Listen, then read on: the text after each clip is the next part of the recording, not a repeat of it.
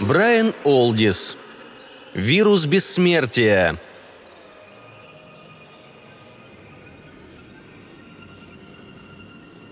Казалось, океан весь до последней капли горел в лучах солнца, и потому столь внезапным выглядело появление среди бликующих пятен старого судна.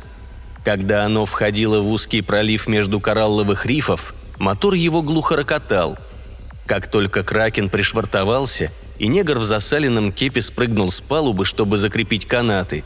Из тени кокосовых пальм, образовавших первый береговой вал, вышла женщина. Она медленно, почти осторожно, спустилась вниз к причалу, крутя солнцезащитные очки в поднятой руке.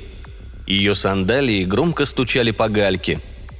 На судне подняли линялый зеленый тент, защищавший носовую часть палубы от неумолимого солнца – из-под тента появился бородатый человек в старых джинсах, закрученных до колен, в очках с металлической оправой. Тело бородача лоснилось коричневым загаром. Человека звали Клемент Айл. Ему было за сорок, и прибыл он домой. Улыбаясь женщине, Айл спрыгнул на причал. С минуту они стояли неподвижно и молча смотрели друг на друга. Он – на бороздку, появившуюся у нее между бровей – на легкие морщинки вокруг глаз, на складку, окружавшую полный рот. По случаю его приезда она накрасила губы и напудрилась. Он с удовольствием заметил, что она по-прежнему красива, и в самом понятии «по-прежнему красиво» явно звучал отголосок другой мысли. Она устала. Устала, хотя не прожила еще и половины жизни. «Кэтрин!» – позвал он. И когда обнялись, вдруг подумал – Возможно, теперь удастся устроить так, чтобы она осталась молодой, скажем, 600-700 лет. «Я должен идти разгружать», — сказал он. «Скоро освобожусь». Айл вернулся на судно. Она, надев очки, смотрела, как он легко двигался, и любовалась его манерой отдавать лаконичные приказания. Айл руководил командой из восьми человек — и наблюдение за выгрузкой электронного микроскопа не мешало ему шутить с Льюисом, толстым поваром-креолом из Маурити. Вскоре на причале выросла груда коробок и чемоданов. Кэтрин решила возвратиться в дом до того, как туда станут сносить груз. Она взошла по деревянным мосткам, проложенным через пески, и скрылась в доме. Большую часть груза разместили в лаборатории и на складе, находившихся рядом – Айл замыкал шествие грузчиков, неся клетку из досок от старых апельсиновых ящиков. Сквозь решетку высовывались два молодых пингвина. Айл прошел в дом через заднюю дверь. Дом представлял собой простую одноэтажную постройку, сооруженную из коралловых глыб и крытую на местный манер тростником. Рифленое железо для кровли стали ввозить на остров значительно позже. Айл оглядел знакомую прохладную гостиную – полки с книгами в бумажных переплетах, ковер, который они купили в Бомбее на пути сюда, карта мира, портрет Кэтрин, висящий на стене. Айл подошел к двери и посмотрел на раскинувшийся остров. Калпани по форме напоминал старомодный ключ для открывания пивных бутылок. Дальнюю часть острова размыло морем. Прямо у естественной лагуны лежало маленькое селение местных жителей – Несколько полуразваленных хижин открывал крутогорбый холм. За окном он увидел жену, весело болтавшую с матросами, не скрывавшими, что им приятно разговаривать с хорошенькой женщиной. Джо с подносом пива топтался рядом. Айл вышел и присоединился к разговаривающим. Усевшись на скамейку, он с наслаждением стал потягивать холодное пиво. Улучив момент, сказал Кэтрин – Тебе следовало поехать с нами, Кэт. Здесь мир кораллов и моря. Там льда и моря. Ты даже не можешь себе представить. Антарктида девственна. Она подобна Калпине. Всегда принадлежит только себе и никогда человеку. Команда вернулась на корабль, и Айл направился к хижинам местных жителей. Хибары будто вымерли. На песке лежали ветхие лодки. Одинокая старуха, сидя под пальмой, похожей на хобот слона, уставилась на оперение летучей рыбы, сохнувшей перед ней. Старухе даже было лень смахнуть мух, ползавших по слезящимся неморгающим векам. Все было мертво, кроме бесконечного Индийского океана. Даже облако над далеким пиком Карвати стояло неподвижно, будто бросив якорь. Айл, может быть, впервые подумал о разумности безделья. Здесь у этих аборигенов хорошая жизнь, или, по крайней мере, соответствующая их представлению о хорошей жизни.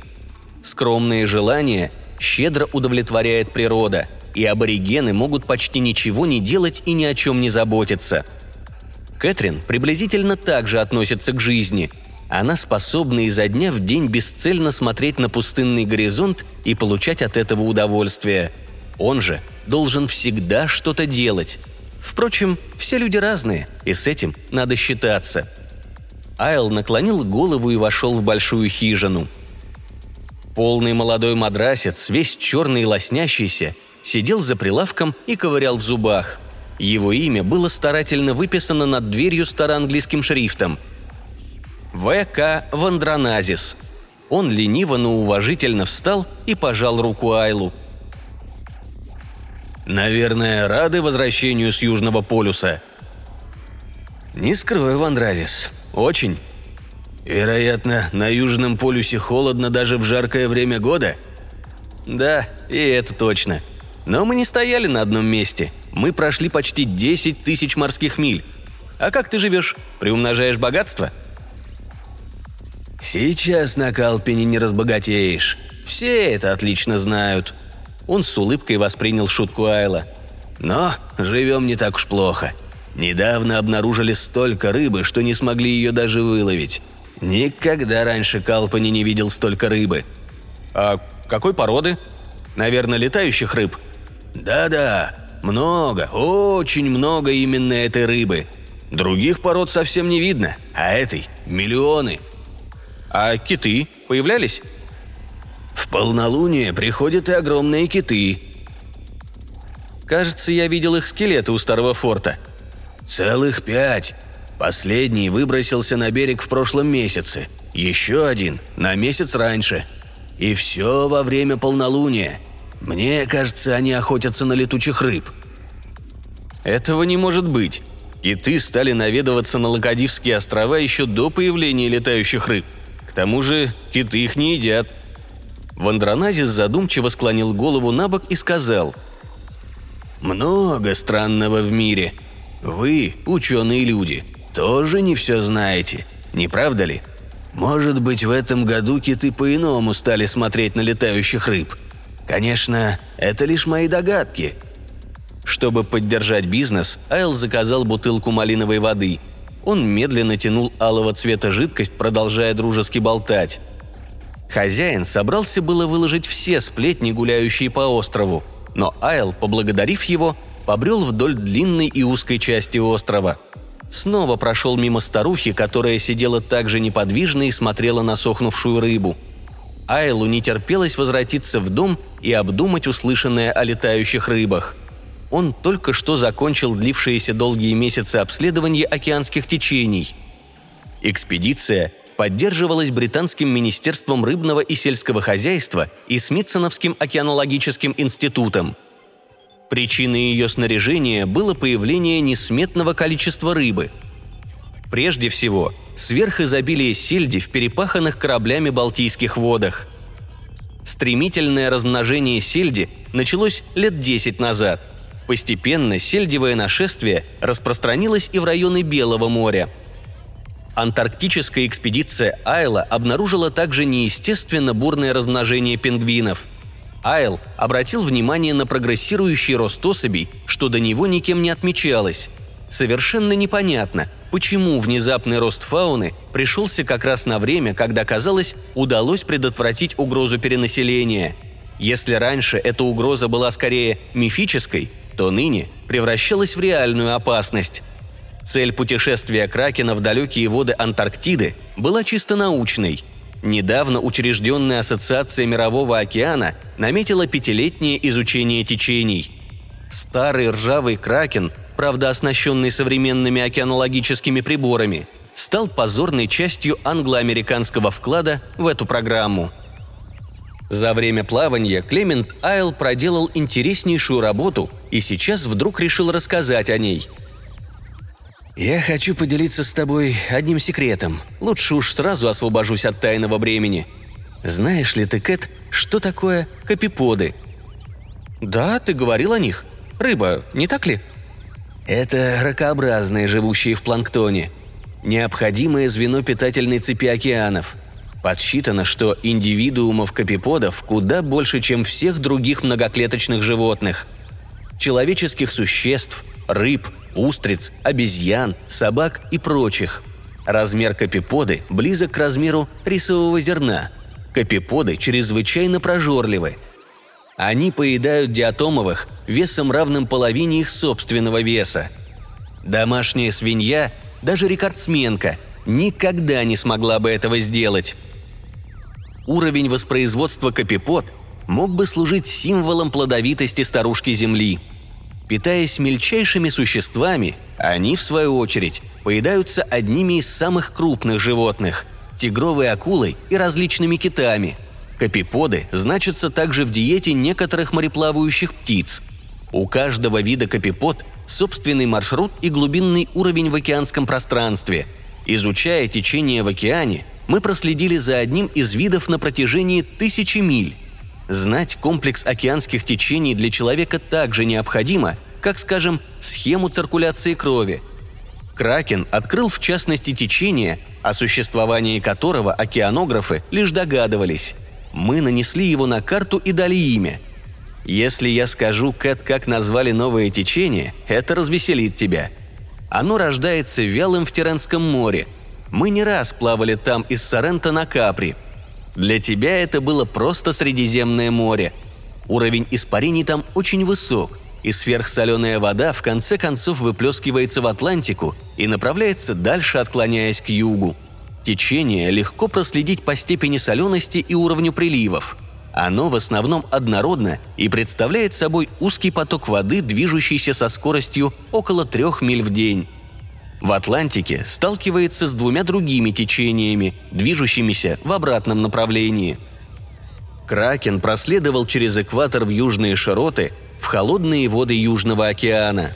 В конце концов, течение выходит к поверхности и разливается вдоль берегов Антарктиды от Уэделы до моря Маккензи. За короткое полярное лето в этой теплой воде размножаются капиподы и другая мелкота. Ракообразные окрашивают море в светло-коричневый цвет. Настолько много их собирается в воде. Кракен часто наталкивался на розовое от крови море. В то время как капиподы пожирали диатомовых, киты пожирали капиподов. «Как ужасна природа!» сказала Кэтрин. Айл улыбнулся. «Возможно, но такова жизнь. И знаешь, как мы назвали течение? Оно будет названо как «Течение Делвина», в честь Теодора Делвина, директора Ассоциации Мирового океана, великого эколога и твоего первого мужа. Когда Кэтрин злилась, она походила на ежа. Взяв сигарету из сандаловой коробки, стоящей на столе, она произнесла с сарказмом – не сомневаюсь, что идея такой шутки принадлежит тебе». «Боже, сколько иронии в твоих словах. А название очень точно. Надо отдать должное Делвину. Он великий человек. Более великий, чем, возможно, когда-либо стану я». «Клем, ты же знаешь, как он относился ко мне», «Да, знаю. Именно поэтому мне посчастливилось заполучить тебя. И я не таю зла на Делвина. Кроме того, он был моим другом.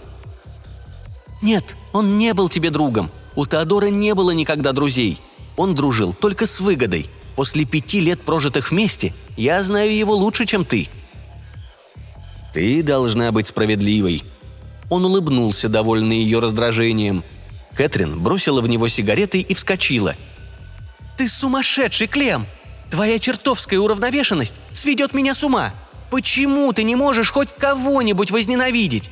Почему ты не можешь возненавидеть Тео? Хотя бы ради меня!» Снаружи волны шумно бились о рифа, навевая сон. Монотонный гул порождал чувство приятного расслабления. Сам остров выглядел таким тихим, что не верилось, будто океан охватывает его со всех сторон. Нигде ни огонька, кроме лампочки на мачте Кракена. Два пингвина замерли в одной из просторных клеток, сооруженных позади лаборатории. Они стояли, засунув клювы под ласты, и спали, не пошевелившись даже тогда, когда зажгли свет. Кэтрин обняла Айла. «Извини, я воспользовалась удобным случаем. Мне кажется, тебя можно поздравить. Открытие нового течения имеет гораздо большее значение, чем ты представил. Ведь так?» «Да, поистине большое открытие. Девять с половиной тысяч миль длиной». «О, Мили, будь серьезным. Ты нарочно ведешь себя так, словно ничего особенного не сделал». «Это ужасно. Если верить тебе, я могу получить рыцарство в любую минуту. Ну ладно, говорю серьезно. Через неделю мы должны лететь в Лондон. Мне предстоит сделать обстоятельный доклад. Есть еще открытие, сводящее эффект Делвина на нет. Открытие, касающееся каждого из нас. Что ты имеешь в виду? Уже поздно. Мы оба устали, я расскажу тебе об этом завтра утром». «Расскажи сейчас, пока кормим птиц». «Пингвины сыты, я только хотел проверить их. Утром они едят лучше». Айл задумчиво посмотрел на Кэтрин. «Я жадный человек, хоть и стараюсь это скрыть, Кэт. Я жадно хочу жить. Мне бы хотелось прожить с тобой тысячи лет. Столько же хотелось бы странствовать по земле, и эти сумасбродные желания осуществимы. В так называемой мировой системе кровообращения родилась новая инфекция. Почти заговорщицки произнес он. Инфекция рождает особый вид заболевания, которое называется долголетием. Впервые его вирус был замечен 10 лет назад в селедочных стаях на Балтике. Знаешь, как мы проследили течение Делвина – у нас были глубокие тралы, которые опускали до слоев определенной плотности. Мы смогли точно установить соленость, температуру и скорость течения на всем протяжении. Мы исследовали планктон и обнаружили, что капиподы несут особый вирус, который я рассматриваю как форму балтийского вируса. Ученые не знают его происхождения. «Клем, пожалуйста, все это выше моего понимания. Что же этот вирус все-таки делает?» Ты говоришь, он продлевает жизнь? Нет, пока еще нет. Насколько мне известно, пока нет. Он жестом показал на скамейку, где стояло лабораторное оборудование. Я покажу тебе, как он выглядит, когда установлю электронный микроскоп. Вирус мал, но очень хитер. Сначала находит хозяина, потом стремительно развивается в полости клетки. На первый взгляд его деятельность заключается в разрушении всего и вся – он как бы угрожает жизни клетки. На самом деле это уникальный ремонтник и очень эффективный. Понимаешь, что это значит? Любая живая форма, зараженная им, способна жить вечно. Балтийский вирус полностью перестраивает клетки, если находит достойного хозяина. Оба известных мне достойных хозяина живут в воде – рыба и млекопитающая, сельдь и голубой кит – Клем заметил, что Кэтрин знобит. Немного подумав, Кэтрин спросила. «Ты думаешь, все сельдевые киты бессмертны?» «Потенциально, да. Если, конечно, заражены вирусом. Много сельди вылавливается, поедается, но оставшиеся будут размножаться из года в год, не расходуя жизненных сил. Животные, питающиеся сельдевыми, по-видимому, не подвержены инфекции. Другими словами, вирус в них существовать не может – Парадоксально, но зародыш, стоящий в себе секрет вечной жизни, сам под постоянной угрозой вымирания.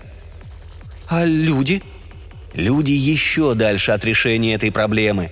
Зараженные балтийским вирусом капиподы, движение которых мы проследили, вышли из глубин на поверхность в Антарктиде. Одно из моих открытий – есть еще существа, которые могут быть заражены. Например, пингвины – во всяком случае, они не умирают естественной смертью. Птицы, которых ты видишь здесь, фактически бессмертны. Кэтрин стояла и смотрела на пингвинов сквозь решетку большой клетки. Птицы замерли на краю водоема. Они просыпались и, не вынимая клювов из-под ласт, смотрели на женщину ясными неморгающими глазами. Смешно, не правда ли? Поколения людей мечтали о бессмертии, но никогда не думали, что бессмертными окажутся пингвины. Как считаешь, стоит подумать, как нам заразиться бессмертием от пингвинов?» Он засмеялся. «Это не легче, чем подхватить пситокоз от попугаев. Не исключено, что в лабораториях найдут способ заражения человечества долголетием. Но прежде чем это случится, есть вопрос, на который мы должны ответить. Что ты имеешь в виду? Нравственный вопрос. Способны ли мы, как род или особь, к тысячелетней плодотворной жизни? Заслужили ли мы долголетие? Думаешь, у Сельди больше заслуг, чем у человека? По крайней мере, Сельди зачастую более благоразумны, чем люди. Расскажи об этом своим копиподам. Он с удовольствием засмеялся. Интересно и другое. Каким образом копиподы сами не заразившись, проносят вирус в латентной форме от Средиземного моря до Антарктики. Конечно, должно быть связующее звено между Балтикой и Средиземноморьем, но мы его не нашли. Считаешь, другое течение? Не думаю. Вернее, пока не знаю. Между тем, вся экология Земли переворачивается вверх дном. Появляется приятный избыток пищи, и выживают киты, которые были на грани вымирания – Выживание китов уже меньше занимало Кэтрин. «Ты попробуешь вселить вирус в нас?» «Опасная проба. Но это уже не моя область». «Ты же не намерен предоставить судьбу вируса естественному ходу событий?» «Нет, не намерен. И хотя об открытии не знают даже члены экспедиции на Кракене, я сообщил о нем одному ученому. Ты возненавидишь меня, Кэт но я послал закодированное сообщение Тео Делвину на адрес ВВО в Неаполе. Хочу заглянуть к нему по пути в Лондон. Лицо Кэтрин сразу стало уставшим и постаревшим. «Ты или святой, или круглый идиот», — сказала она. Пингвины неподвижным взглядом проводили двух людей, которые тихо вышли из комнаты. Почти все население Калпани глазило на приземление вертолета — даже Вандроназис закрыл свою лавку и присоединился к толпе зевак. Большие пальмовые листья бились друг от друга под ветром от лопастей вертолета, на черном корпусе которого отчетливо вырисовывались знаки ВВО. Как только лопасти винта перестали работать, из вертолета вслед за пилотом на землю выпрыгнул Тео. Делвин был двумя-тремя годами старше Айла – Коренастый, хорошо сохранившийся, с тонкими чертами лица, хватким умом. Тео выглядел настолько же аккуратным, насколько Айл – неряшливым. Его многие уважали, но мало кто любил. Айл, на котором красовались джинсы и парусиновые туфли, подошел к Делвину и поздоровался за руку. «Приятно видеть тебя здесь, Тео. Ты осчастливил Калпани?» «Убийственно жарко. Ради бога, отведи меня в тень, прежде чем я изжарюсь. Как только ты это переносишь, не представляю». «Привык. Калпани для меня второй дом. Видишь моих пингвинов, плавающих в лагуне?» «О!» Делвин был не в настроении вести разговор, между прочим. В изящном светлом костюме он проворно зашагал к дому. Даже при ходьбе по песку видно было, как играют его мускулы – у дверей дома Айл посторонился, дав гостю и пилоту, долговязому индейцу, пройти вперед. Кэтрин ждала в комнате. Если Делвин и был смущен встречей со своей бывшей женой, то ни одним жестом не выдал смущения. «Всегда казалось, что в Неаполе слишком жарко. Но вы живете в чертовой печи. Как дела, Кэтрин? Выглядишь ты отлично. Не видел тебя с тех пор, как ты плакала на судне. Как тебе относится Клемент?» «Ты, очевидно, приехал сюда не для того, чтобы поразвлечься, Тео. Ты и пилот хотите выпить?» После того, как Делвина поставили на место, он поджал губы и повел себя уже менее задиристо. Следующее замечание могло быть истолковано как извинение. «Островитяне раздражают меня. Весь вертолет покрыли отпечатками пальцев. С тех пор, как возникло человечество, они ни на шаг не продвинулись вперед по дороге цивилизации. Тунеядцы в прямом смысле этого слова – Имеют все, что необходимо. Рыбу и кокосовые орехи, растущие у самого порога. Даже этот чертов остров им построили коралловые насекомые. Своим существованием мы тоже обязаны различным растениям, животным и земляным червям. По крайней мере, последним мы платим регулярно свои долги. Однако не об этом речь. Я просто не разделяю твоей сентиментальной привязанности к необитаемым островам. А ведь мы не приглашали тебя сюда, Тео», – вставила Кэтрин с еле сдерживаемой злостью, глядя на него. Появился Джо и принес пиво. Пилот у открытой двери, потягивая пиво, нервно наблюдал за своим боссом. Делвин, Айл и Кэтрин присели, осматривая друг друга. «Я понял, что ты уже получил доклад», — сказал Айл. «Поэтому и приехал сюда». «Ты шантажируешь меня». Говоря это, Делвин хрустнул суставами пальцев. Пилот схватился за пистолет, висевший в кобуре на боку. Айл впервые в жизни видел пистолет, направленный на себя — Пилот стоял, держа оружие в левой руке и небрежно отхлебывая пиво маленькими глотками. Айл встал. «Садись», — приказал Делвин. «Садись и слушай. Или в скором времени появится сообщение, что во время купания между тобой и акулой не было достигнуто взаимопонимания. Ты идешь против сильной организации, Клемент. Но ты можешь жить спокойно, если будешь вести себя благоразумно. Что тебе нужно?» «Это тебе что-то нужно. Лучше объясни все по порядку». «Ты всегда был наивен, как ребенок. Я понимаю сообщение, которое ты прислал, с заверением, что никому ничего не сообщал, лишь как тонко завуалированный шантаж. Объясни, как купить твое молчание?» Айл посмотрел на жену и по ее лицу понял, что она сбита с толку. Злость на самого себя росла по мере того, как он осознал, что не может понять Делвина – его доклад содержал почти научное суммирование цикла, по которому Балтийский вирус из Теренского моря заносится в Атлантику. Айл молча покачал головой и, закрыв лицо руками, сказал «Прости, Тео, ты прав. Я наивен. И все-таки не могу понять, о чем говоришь и почему думаешь, что разговор может проходить только под дулом пистолета». «Снова твоя шизофрения, Тео», — сказала Кэтрин. Она встала и направилась к пилоту, держа руку перед собой — тот поспешно поставил пиво и направил пистолет на нее. «Дай его сюда!» – властно сказала она. Пилот заколебался, потупив взгляд. Кэтрин взяла пистолет за дуло и, выхватив его, с отвращением отшвырнула в угол комнаты. «А теперь убирайся! Иди и жди в вертолете! И забирай свое пиво!» Делвин направился было за пилотом, но затем снова сел. Решив игнорировать Кэтрин, это был единственный путь сохранить чувство собственного достоинства – он, обращаясь к Клементу, произнес. «Ты это серьезно? Ты действительно настолько глуп, что не понимаешь, о чем я говорю?» Кэтрин подошла и похлопала Клема по плечу. «Тео, тебе лучше отправиться домой. Мы на острове не любим людей, которые нам угрожают». «Оставь, Кэт. Давай все-таки выясним, какую гениальную идею он вынашивает». Тео проделал путь от Неаполя, рискуя своей репутацией, не ради пустой угрозы, таком случае его следует считать ординарным жуликом. Оскорбление не подействовало на Делвина. «Что же ты задумал, Тео? Что-то ужасное? И это касается меня? Ведь так?» Настойчивость Кэтрин возвратила Делвину самоуверенность и даже чувство юмора. «Нет, Кэтрин, нет, это совсем тебя не касается. К тебе я давным-давно потерял всякий интерес. Гораздо раньше, чем ты убежала с этим рыболовом». Тео тяжело встал и подошел к почерневшей и засиженной мухами карте мира, висевшей на стене. «Клемент, взгляни-ка сюда. Вот Балтика, а вот Средиземная. Ты проследил вирус бессмертия на всем пути от Балтики до Антарктики. Я думал, у тебя хватит ума сообразить.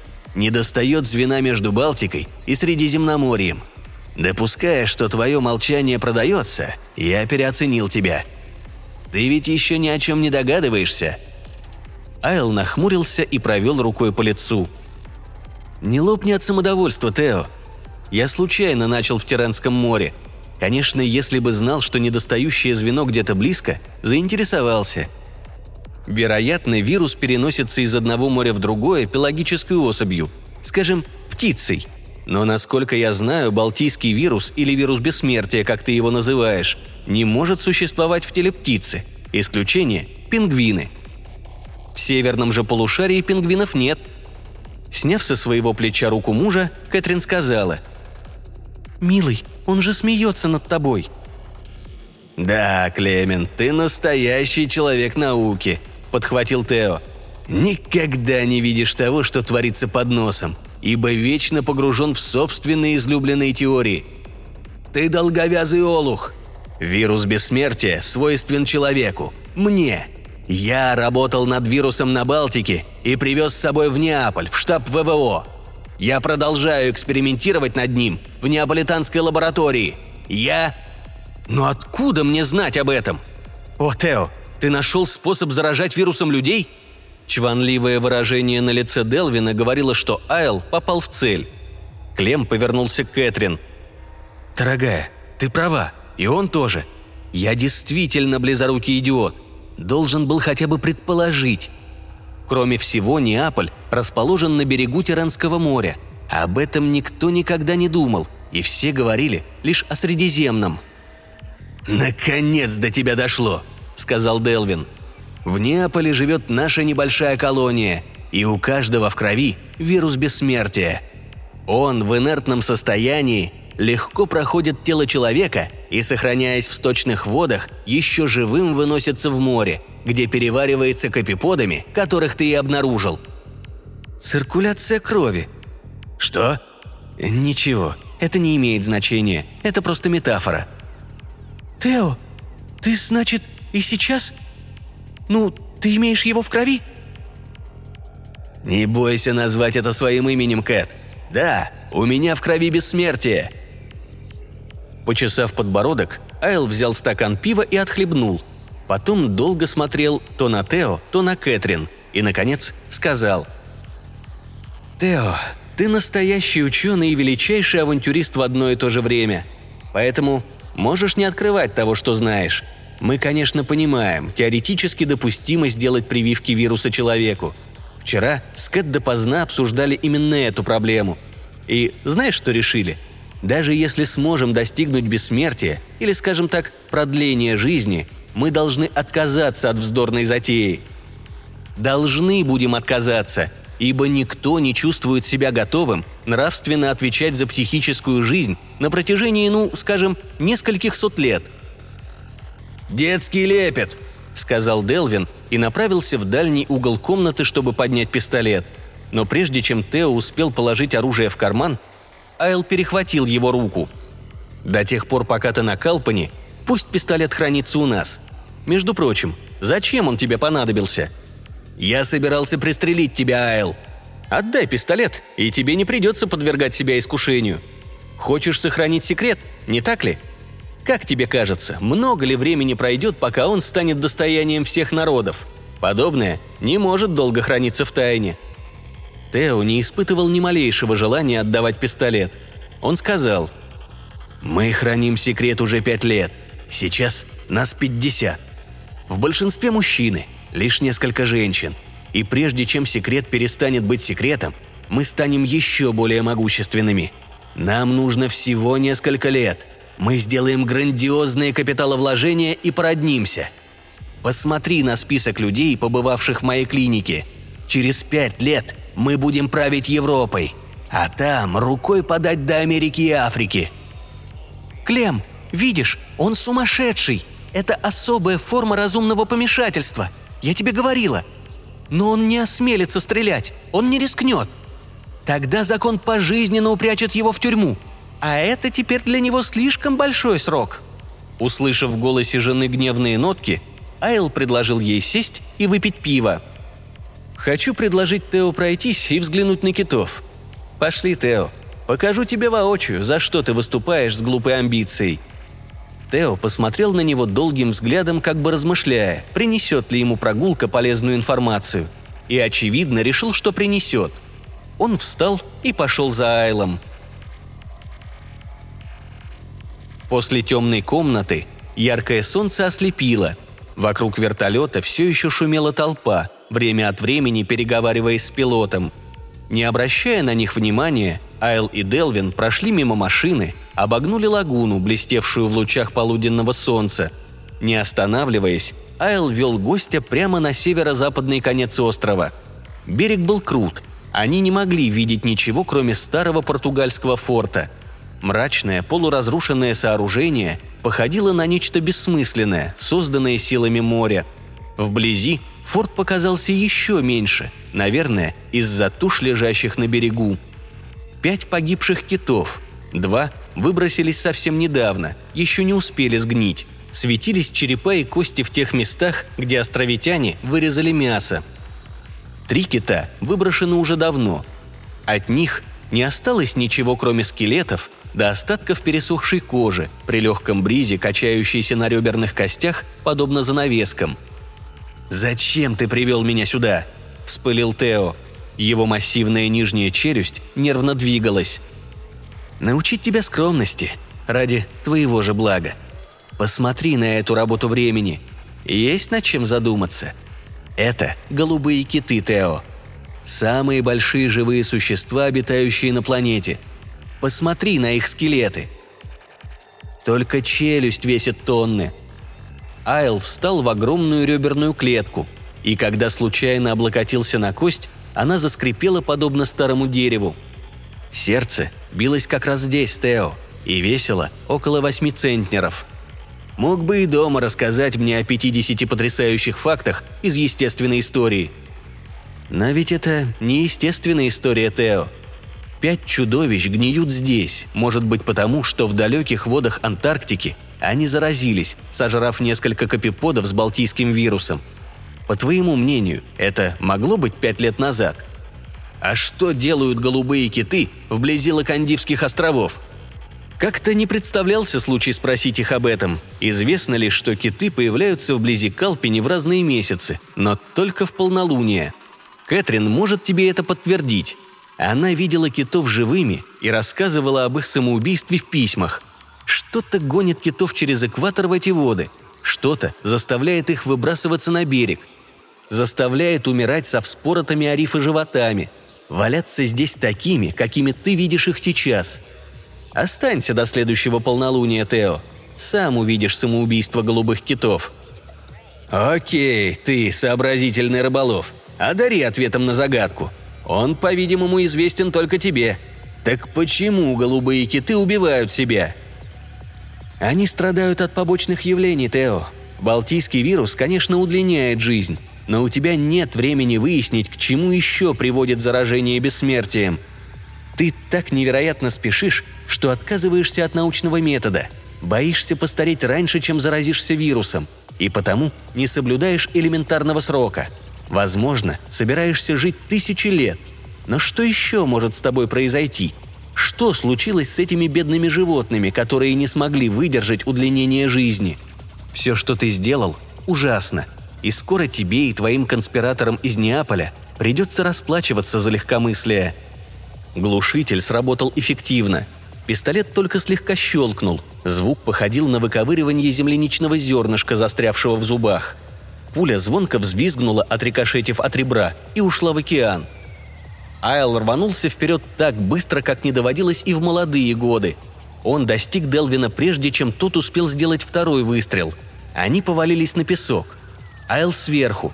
Ногой он придавил Делвина и руками схватил за горло и несколько раз ударил головой о большую кость. Делвин выронил пистолет. Айл подобрал оружие, отпустил Тео и встал на ноги. Пыхтя, он стал отряхивать песок со старых джинсов. «Прости, это не очень вежливо», — сказал он, глядя на распластанного у ног человека с налитым кровью лицом. «Ты законченный болван», Очистив брюки от песка, Айл направился к коралловому домику. Кэтрин в ужасе отступила, увидев Айла в таком виде. «Клем, что произошло? Ты ведь не убил?» «Дай стакан лимонада. Все в порядке, любовь моя. С ним ничего не случилось». Клем уселся в тени и взял стакан. Его стало знобить. Кэт обычно не расспрашивала ни о чем и ждала, пока он расскажет сам – она подошла к Кайлу и обняла за шею. Вскоре через окно они увидели Делвина, который, пошатываясь, шел по дюнам. Не глядя в их сторону, он направился прямо к вертолету. С помощью пилота взобрался в машину. Через минуту заработал мотор, завертелись лопасти, и машина поднялась. Кэтрин и Клем молча смотрели, как вертолет поплыл над водой, выходя на курс. Звук мотора стал затихать. и вскоре черная точка растаяла в гигантском небе. Тео тоже своего рода голубой кит. Он приехал сюда, чтобы здесь потерпеть крушение.